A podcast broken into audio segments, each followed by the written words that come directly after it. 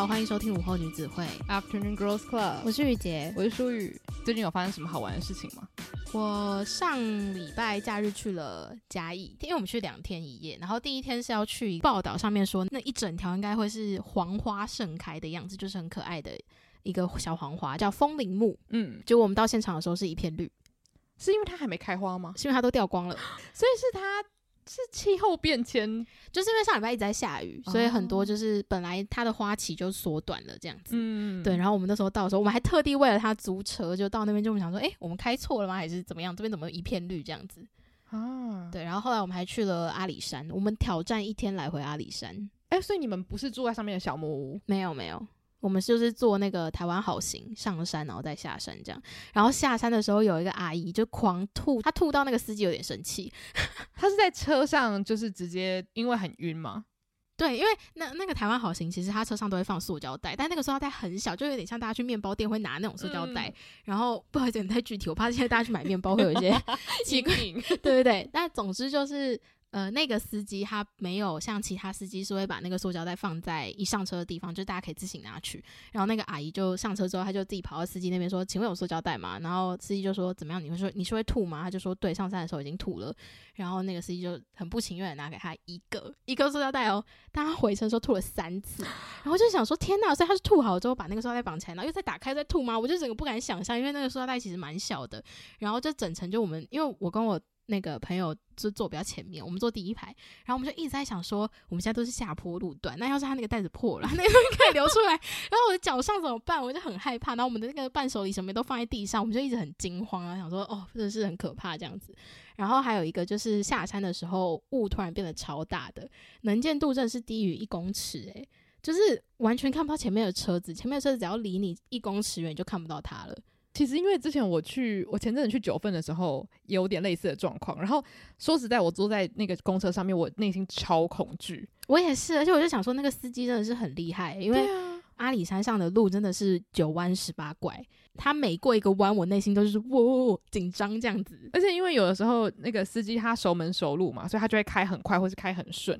然后真的那那个瞬间，我都会觉得就是生命非常的宝贵。因为我觉得我很容易被很快的车速吓到，像连我爸在那个高速公路开很快的时候，我也会非常的恐惧这样子。嗯嗯。所以我觉得每次就是去山上搭公车的时候，我都会有同样的惊慌，就很像在坐那个云霄飞车的感觉。嗯，但我觉得要坐就是那种山路车不要晕的，有几个诀窍。第一个就是真的要选比较前面的位置坐，然后第二个就是你要么就是睡着，不然就是直勾勾的看着前面的路会怎么走，就是你要先有知道等一下会右弯，所以你心里面要做好准备，就是等一下会往右转，嗯，就你不要让自己是完全不知道路况的情况下，然后还浑浑噩噩的坐在那个车上，那你就很容易晕。然后第三点就是你要想象自己就是那台车，这其实就跟坐海盗船的道理一样，你要想象自己是海盗船本船，你就不会就是过于惧怕。你要跟着他的那个幅度去变更自己的就是身体这样。哦，第三点是我一直。就是笃信的原则，我觉得我应该是有在哪里听过，就是讲说人会晕车，是因为你一直想要去抵抗它的那个就是弯的那个幅度，所以你才会就是很不适应这样子。所以我每次只要跟朋友就是坐上那种比较摇晃的，就是往山上的那种公车的时候，我整个人就是会有一种备战状态，就是我等一下要跟着车子一起摇摆。然后我朋友就说：“你看起来很滑稽，就是会在车上一直这样子晃来晃去。”我就说：“因为我们不能抵抗，我们要全全然的接受这样。”这是真的，而且因为我以前就是很容易晕车。车的人，然后所以其实这次要坐那个车子上山的时候，我是蛮紧张的。上山的时候，因为就比较晚到那个坐车的地方，所以我们是坐比较靠后面，所以我心里面非常紧张。我一上车就开始狂吃酸梅，因为酸梅就是可以有效的帮助我不容易晕车。嗯，然后但结果那一次，因为我是大概在。一年前学到这个道理，就是必须要把自己当成车子，或是当成海盗船，就是你要 go with the flow 这件事情，是我最近学到的。然后我这次就贯彻这个道理。我第一次在上山的车子上睡着，我以前是无法在移动的车子中睡着的人，所以这招是真的有用诶、就是学到一个道理，叫做随遇而安。嗯，没错，没错。因为像那时候，我就跟朋友一起坐公车的时候，他就我们本来聊天聊得很开心，虽然我就是边聊边摇晃这样子。然后真的快到的时候，他就跟我说：“先不要跟我讲话，我现在很晕这样子。”所以我觉得可能真的有差。嗯、就如果你太正襟危坐的话，你身体可能会太去抵抗那个摇晃，然后就会越来越不舒服。嗯，而且我觉得真的不能玩手机，不行，就是你你不能把视线定在一个定点上，嗯、是非常危险的。因为我觉得有时候我甚至，假如说在车上，然后我拿起手机回一个讯息五分钟，我立刻会觉得身体完全不一样。嗯，对，所以就 以上给就是最近可能有需要去山上游玩的朋友参考一下。嗯，那诶，那我想问你，就是你以往参加这种比较多人的旅游啊，不是因为通常都会先建立一个 LINE 的群组嘛？嗯，那如果你在那群组里面发话，然后大家都不回，你会生气吗？呃，什么样的话呢？就譬如说，你就说，诶，我们第一个景点先去。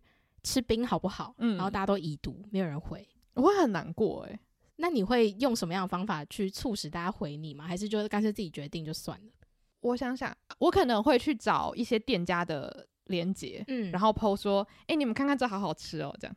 啊，听起来听起来好可怜哦。因为我们今天刚好等一下要分享的那封信，就是在讲已读不回这个议题。嗯，然后我就想到，其实真的很容易发生的情况下，就是在那种很大的群组里面，大家要共同决定一件事情的时候，嗯，超容易被已读不回的。因为我觉得大家会有一点点希望说别人会回，而且有点顾虑大家的想法吧。就你不知道自己说出自己的想法，大家会不会接受这样？嗯。所以我，我我自己的话，我可能如果我跟这群人还算 OK，不是说真的很不熟的话，我会再多给一些诱因来诱发大家可能看到图片说哦，看起来好像蛮好吃的。嗯，然后通常大概有两个人可能附和的时候，其他人就会懂起来这样子。嗯嗯，对，所以我我觉得这个算是一种嗯那种团体聊天的模式嘛，就是因为。就像你刚刚说的，就是很多人他会很怕，他如果附和了一个其实不是很受欢迎的言论的话，会不会大家会觉得说啊，天哪，就是这个旅行很难搞之类的。嗯，对，所以这这是我目前可能会做的事情。就如果我真的很想吃的话，我会想尽办法让大家就是被吸引。嗯嗯，那你呢？我也是，而且因为我就是我知道，如果我丢一个开放式问题，大家不会回答，嗯、所以我会把选项准备好。哦，我会就是说确定好，比如说今天我们确定好要去台中，我就会马上找。可能 A、B、C 住宿，然后我会把所有东西都先整理好，然后我就会开一个投票，请大家在这个时间点投完。嗯，那如果大家都没，就在这个时间点还是有人没投，我就直接 tag 他说，你要不要，你要不要选一下？呃，就是我觉得是我我近几年比较会这样做，因为我以前也是一个会顾虑大家想法，然后不敢先发声的人。嗯，那我就发现，就是与其在那边等大家的想法，那你还不如就是你竟然会问，可能就代表你有一些在意的点，那你就先把那些你在意的点的一些重点挑出来给大家选，嗯，可能会好一点。而且对，因为有些人他不喜欢说不要，嗯，所以我觉得有时候，像我看到我朋友，他是因为很喜欢做功课，他会一次找三家，然后说这三家一二三哪个好。那通常你不管怎么样，你都有一个选项可以回答的时候，你会觉得不管你怎么样讲，好像都不会很难搞。哦，而且因为有一个点是，通常如果你一开始发问的那个人他就已经有选择说，其实这三个地方我去哪边都可以，嗯，的话就还好。对啊，嗯，好，那我们今天要回答这封来信呢，就是跟已读不回有关系。然后这一次来信的听众叫做哈娜。好，那我就来跟大家分享一下这封信的内容。他说，最近遇到一件让我觉得蛮困惑的事情，也有一点小不开心。今天看到非常不熟的学妹传讯息来询问事情，蛮用心的写了一串来解答她的问题，结果却被已读不回。之前有遇过类似的状况，但因为这次自己是真的蛮认真提供给他相关的资讯，所以后来发现的时候其实蛮傻眼的。我就会觉得他完全没有要表示一下他的谢意，得到资讯就走掉的感觉。但一方面又觉得自己好像不应该以自己的标准去期望别人，然后就觉得嗯，这个想法非常的矛盾。但我又觉得他这样子做其实蛮没礼貌的，但我又一直帮他找借口，所以我就不知道要怎么样面对这样的情况。好，我觉得这个来信我。第一开始看到的时候，我就抓到一个重点，就是已读不回这件事情。嗯，然后我觉得就是在呃，大概是我们高中左右吧。诶，是高中吗？其实还是更早。你现在是要说 LINE 开始红的时候吗？是高中吧？高中，而且我还记得很清楚，那时候是高一，因为我还使用 iPad Touch。没错，我那时候也是。但是已读这个功能是那时候就有了吗？好像是诶、欸。哦，我真的觉得这个功能蛮毁灭性的。我其实到现在都还不清楚为什么要有这个功能。我觉得是因为很多人他不不太就是他会担心别人到底是看了没有回，还是根本没有看到。因为如果他没有看到的话，那你可能就要想办法打电话给他，或是怎么样。嗯，就一开始的出发点可能就是在于你想要确认这个沟通到底有没有准确的传达。嗯，所以才会有这个功能。可是我觉得他就开始延伸出很多事情，就是因为已读不回他。背后的原因百百种嘛，所以你可能就会开始去胡思乱想，然后也才会导致今天会有这样子的烦恼，就是自己用心的回复了别人，然后却遭到已读不回，可是却无法判断今天这个人到底是对于你有谢意呢，还是怎么样？嗯，对，所以我就回想，其实当年有已读的时候，我其实对这个功能一直是满怀恐惧的。哦，是吗？对，就今天假假如说是跟朋友传讯息的话，其实我不太会介意。但今天如果你是传讯息给一个，假如说你的上级或者是老师之类的，那如果你看到老师已读的时候，你就会开始想说啊，那接下来的五到十分钟他可能会回复我，然后就会正襟危坐在那边等待这样子。哦，所以我是不太确定你自己对于已读这个功能有什么样的想法。可是我觉得某种程度上，它其实会让我有一点小紧张。我觉得是，然后还有一点是，其实你刚刚提到说已读是有点为了确保自己的讯息有没有很好被传达到对方嘛，嗯，我就想到其实好像 WhatsApp 有个功能是，如果你讯息传送的是一个勾勾，然后如果是讯息有确定传送到对方手中的话，会变两个勾勾，嗯，所以我我忘记那个是不是代表他已读，还是只是我的讯息有被传送到了那里，嗯，但是我那时候会觉得他其实用这个勾勾的方式会让我比较没有压力。因为那个勾勾，它代替了已读这件事情，会比已读这两个字代表的意义还要轻微。嗯，就是我知道哦，它代表的应该是对方有看到啦，可是我不会因为看到两个字叫已读，然后很紧张。我会知道就是哦，这个讯息有被传过去了，这样子。嗯，其实我觉得对我来说就 OK 了。对，而且因为后来就是比较先进的手机，不是开始有一些功能是你可以就是点着那个视窗，然后你读了那个讯息，可是你可以预览，嗯，然后不要真的点进去。所以现在就其实有各种方法可以逃离，就是已读的这个牢笼嘛，就有点像是他当初为了方便先创了已读，结果大家又发明了各种方式去避免已读。对。然后最终就是那已读的目的是，就拿石头砸自己的脚啊。对，因为像那个呃，有的时候跟一些厂商沟通什么，还是会用到微信。那微信就没有已读这个功能，微信就是你传出去了，你也不知道他有没有看到，但他有看到，他就会回你。但我觉得这还是蛮符合正常人类在沟通的方就是方式。嗯，就跟信件一样，他有看到他就会回你，啊，他没看到你就自己在寄一封去提醒他。嗯，对。那如果是在你自己现实生活中跟别人聊 Line 或者是可能传讯息的话，你会已读不回别人吗？我觉得我蛮少的欸，除非是因为最近很流行玩那个 Wordle 嘛，嗯，然后我就有固定跟几个朋友是会固定传，就是。今天的 Wordle 的那个成果，但是因为有的时候太累，或者是我今天就是没有很想解，我就会忘记。但对方可能有传给我，我还是会打开看，但我就不会回复。所以我的已读比较偏向是这种，就是真的不需要回复的内容，我就不会回复。嗯，对。又或者是呃，我今天帮助了一个人，对方跟我说谢谢，那我就不会再就是做任何的回复了。嗯，对。其实好像这也是。一般来说，一定会需要已读不回的状况，就是因为你总不能大家就这样回来回去嘛。你说哈哈，然后他也说哈哈，笑死笑死笑死。因为，因为你知道我以前我还记得很清楚，高中的时候那时候刚开始用 Line，然后我有一个朋友，他就是坚持，也不是坚持，就是他有一个习惯，是他会要当最后结束那个对话的人，对，就是。可能我们都聊得很开心，然后最后我就传了一个哈哈哈的贴图，他就一定会再传一个哈哈哈的贴图才会结束，他没有办法让我停在最后一个贴图这样。嗯、然后我那时候就是我会觉得蛮有趣的，嗯，对，但对我来说不是压力啦，就只是觉得哦，对方很有礼貌这样。哦，我觉得。这个我可以理解，就我不一定常常会做这种事情，可是偶尔你就会想说，要是你是当那个最后一个结束的人，你心比较安心。可是就很像以前没有那个即时通或是 Line 的年代，你讲电话的时候，然后大家在那边争着要谁要说 拜拜啊，你先挂，不要你先挂，你先挂，不用你先挂，你先说拜拜，拜拜，你挂了吗？就是在干嘛？就是我我觉得他还某一种程度上也是在猜测对方的心意的感觉。嗯，说谈恋爱的话，对，会啊，是说我我没有这个经验，但是我觉得有时候友友情也是这样，尤其是你可能刚认识一个人的时候，你就会想说啊，要试出我很有友善的那个意图的话，那我可能要当就是最后他就算已经给我了一个贴贴图，我还要再给他一个更可爱的贴图来结束这个回合，这样。但是我在工作上会倾向于让当那个让别人已读不回的对象，哦、就是如果是来回讯息的话，我会比较希望自己是最后的，嗯，因为我会觉得我如果没有回的话，我会有点没礼貌，这样。对对。所以我觉得这个有的时候真的是取决于状况啦。嗯，对。那我觉得像呃，常常也会需要已读不回的状况，就是像朋友之间可能传一些好笑的图片，或者是分享一些连接。因为有时候有时候硬回，对方可能也会就是揶揄你说什么，其实你是不是觉得很无聊之类的？哦，但是因为我对我也有一些朋友是我会传那个。啊，其实术语就是其中之一，因为我就会传 TikTok 的连接，然后我其实也没有一定要你回复干嘛，嗯、我只是觉得很好笑，想跟你分享。呃，但就是你有没有已读，对我来说其实也没差。嗯，而且老实讲，比起已读不回，我更不喜欢的是不读不回。哦，不读不回，其实他目前还是在我心中一个蛮，我该怎么说呢？就是蛮让人有创伤的一个一个行为嘛。就我不是说任何人不读不回，我都会觉得很伤心。我只是会想，就是为什么？对，因为其实会对我不读不回的人是我的朋友居多，就是真的很熟的朋友然后。他有这样的习性，就是你平常刚刚出去的时候，他打开他的 LINE 都可以看到他的通知，可能是九百加，对对对，那就是有一堆讯息他都不想回这样子。可是的确，那个讯息也不是真的要聊天下去，就是甚至有的时候只是。我可能跟他开个玩笑，然后他跟我开个玩笑，我又再回了一个玩笑，然后他就没有接下去了。然后每次到我觉得最好笑就是我有个朋友，他很不喜欢看讯息，可是我打电话给他都会接。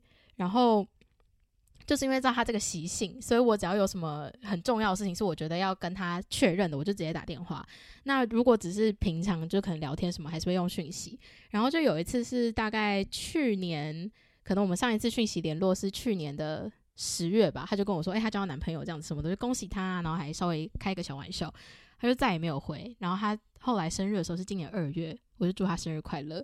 网上看了一下，发现他连上面的讯息都没有回我，然后也不读不回哦。我就说生日快乐。然后你到上面都还没有回我，甚至是不读不回是怎么回事？然后他就有我生气，我就说我没有生气。然后因为我最后就是要要跟他说我没有生气了，哈哈哈。然后就昨天那个愚人节嘛。他就在我们共同的群组里面，就是发了一个愚人节玩笑，然后我就是要到呃跟他的页面，我要打电话给他，就发现我说完他完生日快乐，他确定我没有生气，但是我回我没有生气那个他还是不读不回。他，你有问他他到底为什么不读不回吗？他就是这样啊，他的他的个性就是这样。我自己猜测啊，他可能是他有看到那个讯息，但他觉得这是不需要回复的，嗯，那他就干脆不要读。那你有跟他说过，就是你这样有的时候我会在思考你到底有没有看到吗？其实没有，因为我传给他之后，我也不去看他有没有已读，我也是都会到下次我要传讯息给他之后才发现说，诶、欸，他上次怎么又没读了这样？因为我有一些朋友也是，就是你每次只要看到他在传讯息的时候，那个 line 至少会是一百以上，嗯，然后可能会有无数个跟朋友的群组，然后都不读这样子，然后他就有跟我讲说，哦，因为那些群组就是不读也没有关系，因为里面很多人，嗯，可是我之前是有遇过一些状况，是他可能。问了我说：“诶、欸，我们要不要去哪里哪里？”然后我就回说：“好啊。”我就问他说：“那我们星期几要不要去哪里？”然后就从此再也不回我。诶、我也有遇过，而且这种人很好笑，就是他会在好像很紧急的时候问你。因为我之前有个朋友啦，他会在平日下班可能四点的时候突然问我说：“今天晚上要不要吃饭？”然后我可能过个三分钟会说好啊，要吃什么？他就消失了，对，再也没出现了。我想说，OK，所以今天是没有约，好，那我回家。我就想说，我今天也不是说我生气了，我只是想知道为什么，就是纯粹不懂为什么会有这么反差性的行为。嗯，然后或者是说他 LINE 就是从此不读不回，可是他就会一直回你 IG 限动，就想说，那为什么他不回来？不知道。然后就是有的时候很想问，可是又觉得好像突然。突如其来的问，好像对方会吓到，想说你是不是生气了？可是其实我没有生气，我只是很好奇这个背后的思路是怎么样子。因为我觉得，就是已读不回以及不读不回，会让人家觉得懊恼，就是因为一开始发出邀请的是他。嗯，如果今天是我传的讯息被已读不回，我会觉得算了，就是你可能很忙，或者是这是你不想聊的话题，没差，或是你没有你没有时间。可是如果今天是你发出邀请，你先问我在干嘛哦，你先问今天晚上要不要一起出去吃饭，结果我跟你说好，我给你肯定的答案，我也甚至没有拒绝你，你就不回我，那到底什么意思？所以我觉得刚刚这个讨论有点像是两个就是很不懂已读不回跟不读不回的人，就是在很懊恼说为什么要这样对我？那就是因为我们平常不会这样子使用。嗯，我想一下，我有没有这样子的经验？我可能有一两次真的太忙回了之后忘记了，这个是有可能的。嗯，但我其实蛮常，因为有时候像我的电脑跟手机同时都有 Line，然后有时候你可能电脑开着，然后它就一直读一直读。然后之后你把那个视窗关掉之后，你不知道其实你一直在已读你朋友的讯息哦。我，所以有时候我就会突然发现，哎，他刚跟我讲了好多话，然后他可能以为我都听到，我只是不想回，但其实我根本就不知道他传了什么。嗯，对。那有的时候我就会特别去解释，因为像我自己，我就会很担心别人以为我想要已读他们。对对对。想要定期收听更多书虫人生的精彩书单吗？想要定期吸收更多影剧人生的心得体悟吗？欢迎订阅我们跟 Mixer Box 合作推出的午后女子会赞助方案，每月提供一篇节目精选主题延伸文章，以及我们的每月书单影剧片单心得分享，外加每月 Bonus 书虫人生特辑，以及每两个月一次的英文闲聊单集。现在就去 Mixer Box 搜寻午后女子会 Afternoon Girls Club。订阅不同层级的方案，为你的生活提供更多休闲娱乐的新选择。那我觉得就是针对网络聊天是一回事，嗯，但因为刚我们在开录之前，雨杰有提到另外一个我觉得很好笑的是，现实生活中的已读不回。哦，就是譬如说我们今天在聊天，然后可能对方聊到了一个话题，是你真的不感兴趣，你会不会已读不回？我觉得如果是话题的话，我不会，因为就是。有点像你之前讲的那个朋友，就是他不管怎么样都还是要给对方一个回馈，然后就算被已读不回的是自己是 OK 的，但是如果是别人的话，会觉得好像是什么天大的侮辱这样子。嗯，然后我自己会已读不回的现实状况比较像是他讲了一个我真的觉得超难笑的笑话，是那种不舒服的难笑，或者是他可能在八卦别人，然后我觉得这个话题我真的很不喜欢的话，我就会假装我聋了。嗯，就是 就听起来很白目，但是就我会假装哦，哎、欸，今天天气好好，然后就会开始看窗外之类的，嗯，就是有点想要默默的告诉他说，就是不要再讲了这样子。嗯，对对对，我自己是会这样子。嗯，那你呢？我跟你差不多，然后特别是难笑的笑话，嗯，我就是选择安静。那你会被就是呃当众指出说，哎、欸，你刚刚为什么不做反应之类的吗？其实很少人会这样子哎、欸，因为他就是。空气凝结的时候，他就知道自己说错笑话了。嗯，大部分的人是这样啦，但还是会遇到一些脸皮比较厚的人，他可能就会觉得这个笑话是可以继续开。啊，那这就是单纯他非常不尊重在场的每一个人。嗯，对。而且如果是讲到玩笑的话，如果我今天真的有点被冒犯，或是我觉得这个东西很不该讲的话，我很怕，如果我真的回复了，我会讲出一些很难听的话。就不一定是人身攻击，但是我可能会说，哎、欸，其实我觉得你这样做还蛮不不正确的。但是这种话，如果你是在刚认识的人面前，或是在不够熟的人面前讲，你讲完之后，空气会更加凝结到零下，嗯、然后可能你们之后见面的时候都会尴尬到不行。所以偶尔就是假装没有听到，让这个话题随风飘散，好像其实反而是给对方跟给自己一个台阶下的感觉。嗯，对，所以我觉得通常已读不回比较会被用在这种。情非得已的情况之下了，但我觉得有一个场合是非常不适合已读不回，就是在工作的时候，当你的主管跟你讲话的时候，哦，这个我真的我没有这我没有这个胆呢。嗯，而且就是因为虽然你就算不知道回什么，你还是要给一些反应，嗯，不然就是会有一点真的是嗯，就是比较没礼貌啦。对，嗯，我觉得还是在同辈之间比较可以有有这样子的。谈话方式嘛，就我觉得很多社交的行为是你一放到工作场合之后，就会变得你你就是没有办法做你自己，就是就是有一些事情要牺牲，嗯嗯，而且。我那些很喜欢，就是让那个 line 是九百或是一百加了的朋友，就有讲说他们会这样做的原因，就是因为工作上面要处理的讯息真的太多了，所以他们就回到觉得很烦，就是他们的所有精力都花在回复工作上需要回复的讯息，所以剩下的那些朋友，他们就觉得说。啊，我觉得这可以套用在某一个偶像剧里面看到一句话，就是你是我所有事情之中唯一能够放弃的啊。因为如果你是跟你的客户、跟你的上司、跟你的同事，你不可能在那边玩那个什么已读不回、不读不回的游戏。但是如果套在友情上的话，我反而会觉得它是一个信任的表现吧。嗯，就是他知道，诶，我今天不读不回或已读不回，我们的友情不会有任何的影响。对，就是当下次要真的我有时间的话，我会好好回你，类似像这样吗？对对对，因为只有朋友或者是只有你的家人或情人，他可以给你这么多的理解。因为如果是其他场域的人，他们可能会觉得说：“哎，你什么意思？你是不想要跟我合作了吗？”这样子。嗯，对。那我觉得这个就回到今天问的这个问题。嗯，因为我觉得这个状况有一点嗯困难，是因为这个人是他的学妹，并不是他的好友，而且他有强调是不熟的。对，嗯。然后再来，我觉得有一个很大的关键字，这个关键字就是之前也有遇过类似的状况。嗯，惯犯。对，因为如果今天是平常不太会去已读不回的人已读你的话，当然如果是我，我可能当下会很难过。可是我会用千百个理由来说服我自己，这只是个案。他可能是太忙，他可能是看到了，然后本来要回，但是又忘记了。对对对对对，所以我就会这样子去说服自己，然后来让自己至少可以合理化，然后不要对这个人生气。可是今天如果发生了很多次，然后被已读不回的话，当然我觉得往好处想，我们可以说这个人他始终如一。很 做自己啦，对对对对对。可是今天这个学妹她是有求于你，然后你又给予了回复。我觉得不管怎么样，就是你你就算在那个讯息上面按个爱心也好。哦，对，因为其实我觉得 Line 就是用了很多心思在如何避免已读不回。嗯，他做了这么多贴图，就是要让你在不知道回什么情况下，你可以回贴图就好了。嗯，而且还有这么多创作者在制造这么多有创意的贴图，你有时候甚至还可以回一个意义不明的贴图。你只要有回讯息都是 OK 的。可是今天就是你连回都不愿意回、欸，嗯，你连打一个谢谢，或者是打一个 Thank you，或者打一个 Thank you 都不愿意。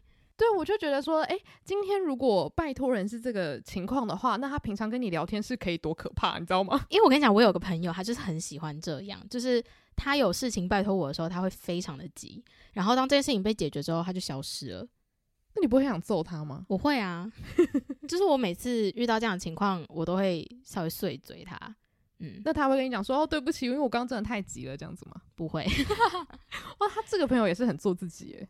嗯、呃，就是本来你也不能去要求别人达成你心中应该要被达成的一些标准嘛。嗯，就你本来都只能用那些标准来控制你自己，你没有办法用那个标准去控制别人。嗯，那今天反正我刚才已经是朋友，而且朋友这么久了，那他有这个陋习就就忍受吧。那因为你刚刚讲的那句，又让我想到投稿里面提到说，他觉得自己不应该以自己的标准来期待别人有所表示。那如果是你的话，你未来在跟这个朋友交流的时候，你自己会有一点自觉，然后有一些改变吗？你说我刚刚那个例子的那个朋友吗？对对对，其实不会欸。所以他有求于你的时候，你还是会尽心尽力的去回复他。就是我如果有时间，然后也是我能够帮忙的事情的话，当然如果他有求于我的事情是我们完全没有办法解决的，我就会跟他说：“你去找别人。”嗯嗯。当然，我觉得你没办法要求别人要不要已读你，因为毕竟已读或者是不读不回，他并没有犯法嘛，嗯，他只是让人心情很差而已。嗯，那我觉得今天如果你已经认定这个人他并不是把你看得这么重，或是他对于你的礼貌你无法接受的话，其实我觉得以很私人的角度来讲，你未来可以不用再理这个人。对，因为其实呃，我觉得他一个大重点是这个学妹是不熟的。嗯，其实对于不熟的人，我觉得。就是 他要这么没礼貌对你，那你也不用太有礼貌的回复。对，但我觉得就是大前提就是你觉得他没礼貌这件事情是绝对成立，而且不会不合理的。对，而且我觉得你不用因为就是觉得说，哎、欸，我不应该用我的价值观去，就是觉得别人做这件事情不好，因为那个感受是你自己很个人的。嗯，你也没有跟他分享，你也没有就是想说，哦，我真的太生气，我马上传个讯息说你真的很没礼貌、欸。嗯、如果你传讯息跟他说你真的很没有礼貌，那我可能会觉得说，哎、欸，稍等一下。对，我觉得唯一可能有一点过头的行为就是截图然后公审。就你说你说贴到那个现实动态，就是有人这么没礼貌？这个王宇杰说你也太没礼貌了吧！大家来骂他这样。我觉得这样的话，可能你就会变成是好像真的要求他一定要照你的方式。但是如果今天是你们私底下两个人就交流的话，以后这个人问你问题，你可以跟他说：“哎，请你去问别人。”嗯，对。那他要觉得你很难搞，那我觉得真的就是他应得的。因为你如果是用这样子的态度的话，那可能真的只有一小部分的人可以忍受这样子的交流形式。而且我觉得这一点跟烂好人有一点扣合，就是因为。我们烂好人遇到这种事情的时候，我们会觉得我们可以帮，那我们就帮。嗯，我们就是我们，你还记得我们烂好人有个出发点是，我们会觉得说，我们也不求回报，不求回报这样子。嗯、可是其实大家心里面还是会预设一个，我虽然不求回报，但至少你要有个谢谢嘛。对对。然后当我遇到这样的事情的时候，身为以前烂好人就会觉得说，他真的太过分了，我们每次都这样自己受这些委屈。嗯。可是如果你跳脱出来的话，就觉得说，他当然他真的其实也没有义务要去做到这件事情，那他没有做到是他的损失，是他这个人比较坏。但是不代表他这个人的行为影响到你要怎么样去待人处事，嗯，你要怎么样去界定自己，就是对他的看法是什么？对，嗯，所以说今天如果你真的决定跟这个学妹划清界限，就算你们本来就不熟，但假如说你未来决定不要再帮助他的话，我觉得变相来说，你可以把你的好用在别人身上，嗯，就是对，不用说每每一个人跟你寻求帮助的时候，你都一定要对他们好。我觉得这个是你自己可以去判断。当然，我觉得对于烂好人来说，对于我来说，这件事情很困难。而且我觉得，就是跟很多事情很像，就是你今天被怎么样对待，不代表你要那样子对待别人。嗯，就是你想要怎么对待别人，是你可以选择的。那你今天又被这样子的人透过这种比较不好的方式对待之后，我自己会觉得，但我不要让他影响到我，嗯，所以他改变不了我对别人的方式。我自己知道我是在做对的事情就好了。对，可以放下至少对自己的批判啦，因为我觉得，就是如果你去跟你身边。可能十个朋友聊的话，我相信有九个人他们都会觉得这件事情你完全没有做错，因为就是当你给给予别人一个讯息，然后没有回馈的时候，你会觉得你很像在对墙壁讲话，你干嘛跟一个人交流？如果他都没有回复的话，那我就觉得说，今天他如果连一个赞或是一个谢谢都不愿意给你的话，那我觉得就是可以慢慢的放掉这段关系。嗯，而且像现在 Line 有一个还不错的功能，就是可以针对单个讯息回表情符号。嗯，但是我觉得他那个缺点就是他不会通知那个人。对，所以我是在这边呼吁 Line，就是你可以 把这个东西变成一个通知，就有点像是 IG 现在有人按你。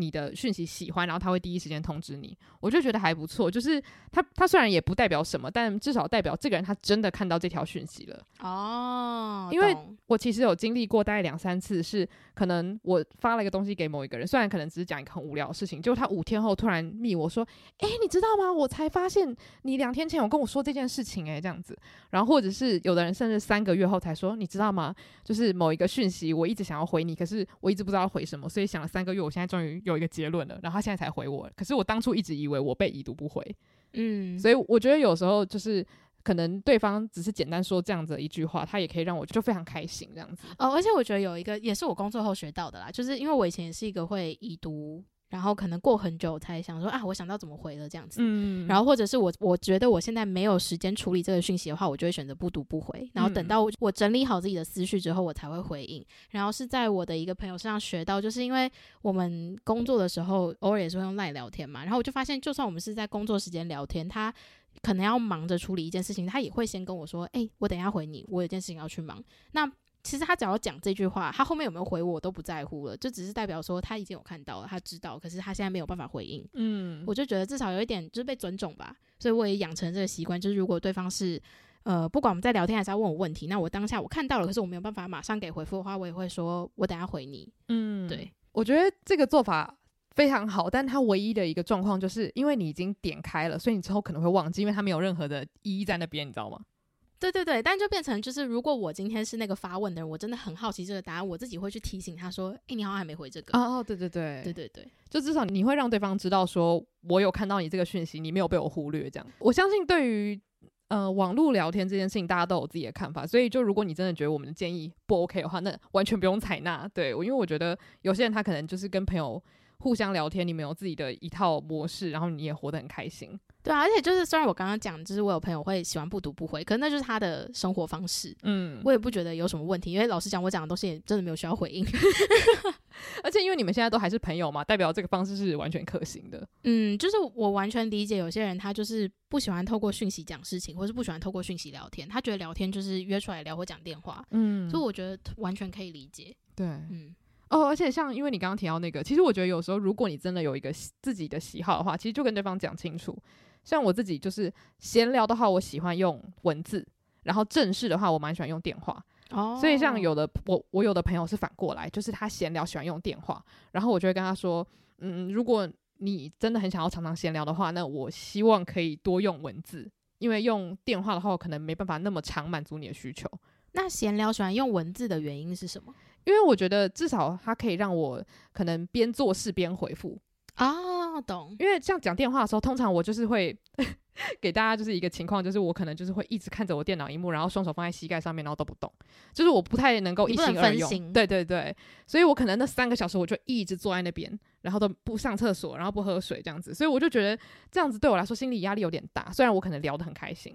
所以我才会就是讲说，诶、欸，如果你每个礼拜都有闲聊的需求的话，那我们用文字，我可以随时奉陪这样子。哦，因为我发现我自己是讲电话大于讯息的人。嗯，就如果今天不管是闲聊或者讲事情，我是喜欢透过对话的。嗯，因为我会我喜欢听到别人的第一反应。哦，对，又或者是我觉得我有时候要用说出来的方式才有办法表达我的感受。嗯，文字有点没有办法很好的表达。对，哦，那其实这个对啊，我觉得这个就是沟通上的差别。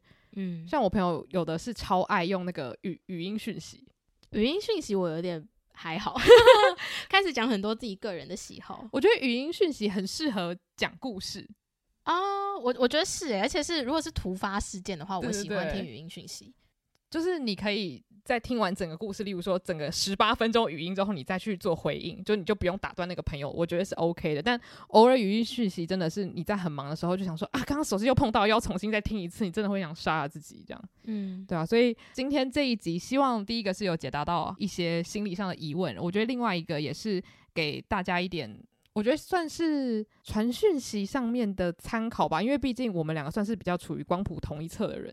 嗯，那如果你是另一侧的人，你可能就可以知道说，为什么有些人被已读不回的时候会就是有这么强烈的一些情绪反应。我刚突然想到，其实我以前也是属于不读不回派的人。真的吗？而且就是我会有个坏习惯，就是聊天聊聊之后，我就会消失。哦，可是如果是聊到差不多的时间消失，我觉得没差。对，但是我有这个坏习惯，然后是我大概三年前还是四年前吧，我生日的时候就决定说，好，我今年要做一个改变，我不可以再把就是讯息放到隔夜。嗯，就如果是今天要完成的事情，今天要讨论完的事情，我今天就要解决。对，当然这个习惯有没有延续不一定，但是我至少现在我的那个符号不是九九九这样。嗯，对，哦。我知道我之前为什么一直都没办法养成这个习惯，是因为我之前的手机一直都没有那个功能，就是没有办法，那叫什么 Three D Touch 嘛，就是没办法预览。哦、嗯。所以如果我要知道，我就一定要点开。所以我觉得其实那样子的限制也不错，就是它让我没有退路。如果我想知道你在说什么，我就非得点开那个东西。嗯。那我觉得它也算是强制逼迫我去有一个比较，你知道，其实它有点像是面对现实嘛。就因为有时候你会担心，你不知道点开你会看到什么。虽然那是一个很小的恐惧，但是对我来说还是有一个。很很像一个小小的山坡这样子，嗯，嗯，对，所以我觉得其实久了之后还是会变得比较愿意去读取朋友的讯息，然后不会想说我要预览这样子，除非是工作上的，工作上我可能会先预览，想说我今天要干嘛这样。我觉得这需要练习，欸，因为我自己也是靠练习过来的，就是从一个。不读不回，然后到尽量就是让对方知道我看到了，我等一下会回你，嗯、以及就是我记得我每天睡觉前我一定会再看一次讯息，有没有我漏掉是今天要回的。嗯，对，这真的需要练习，而且也是一个鞭策自己的方式，因为有的时候你就是会有某一些讯息你特别不想回，这是真的。没错，对，对，所以如果各位你们有一些关于已读不回或是不读不回的经验，或是你想要为这件事情辩驳，你想要说就是这件事情它真的有必须被这么做的必要的话，也欢迎就是无论是投稿或是在。就是动态 tag 我们，或者是私讯我们的 IG 都可以。对，但我我们也没有要评断任何一个好坏，因为这真的是大家自己传讯息的习惯而已。对，嗯。那如果你想要针对我们单集的特定时间段做回复的话，可以追踪我们 Mixer Box 上面的节目。那如果喜欢我们节目的话，也欢迎到 Apple Podcast 帮我们留下五星评论。那就谢谢大家今天的收听，午后女子会散会。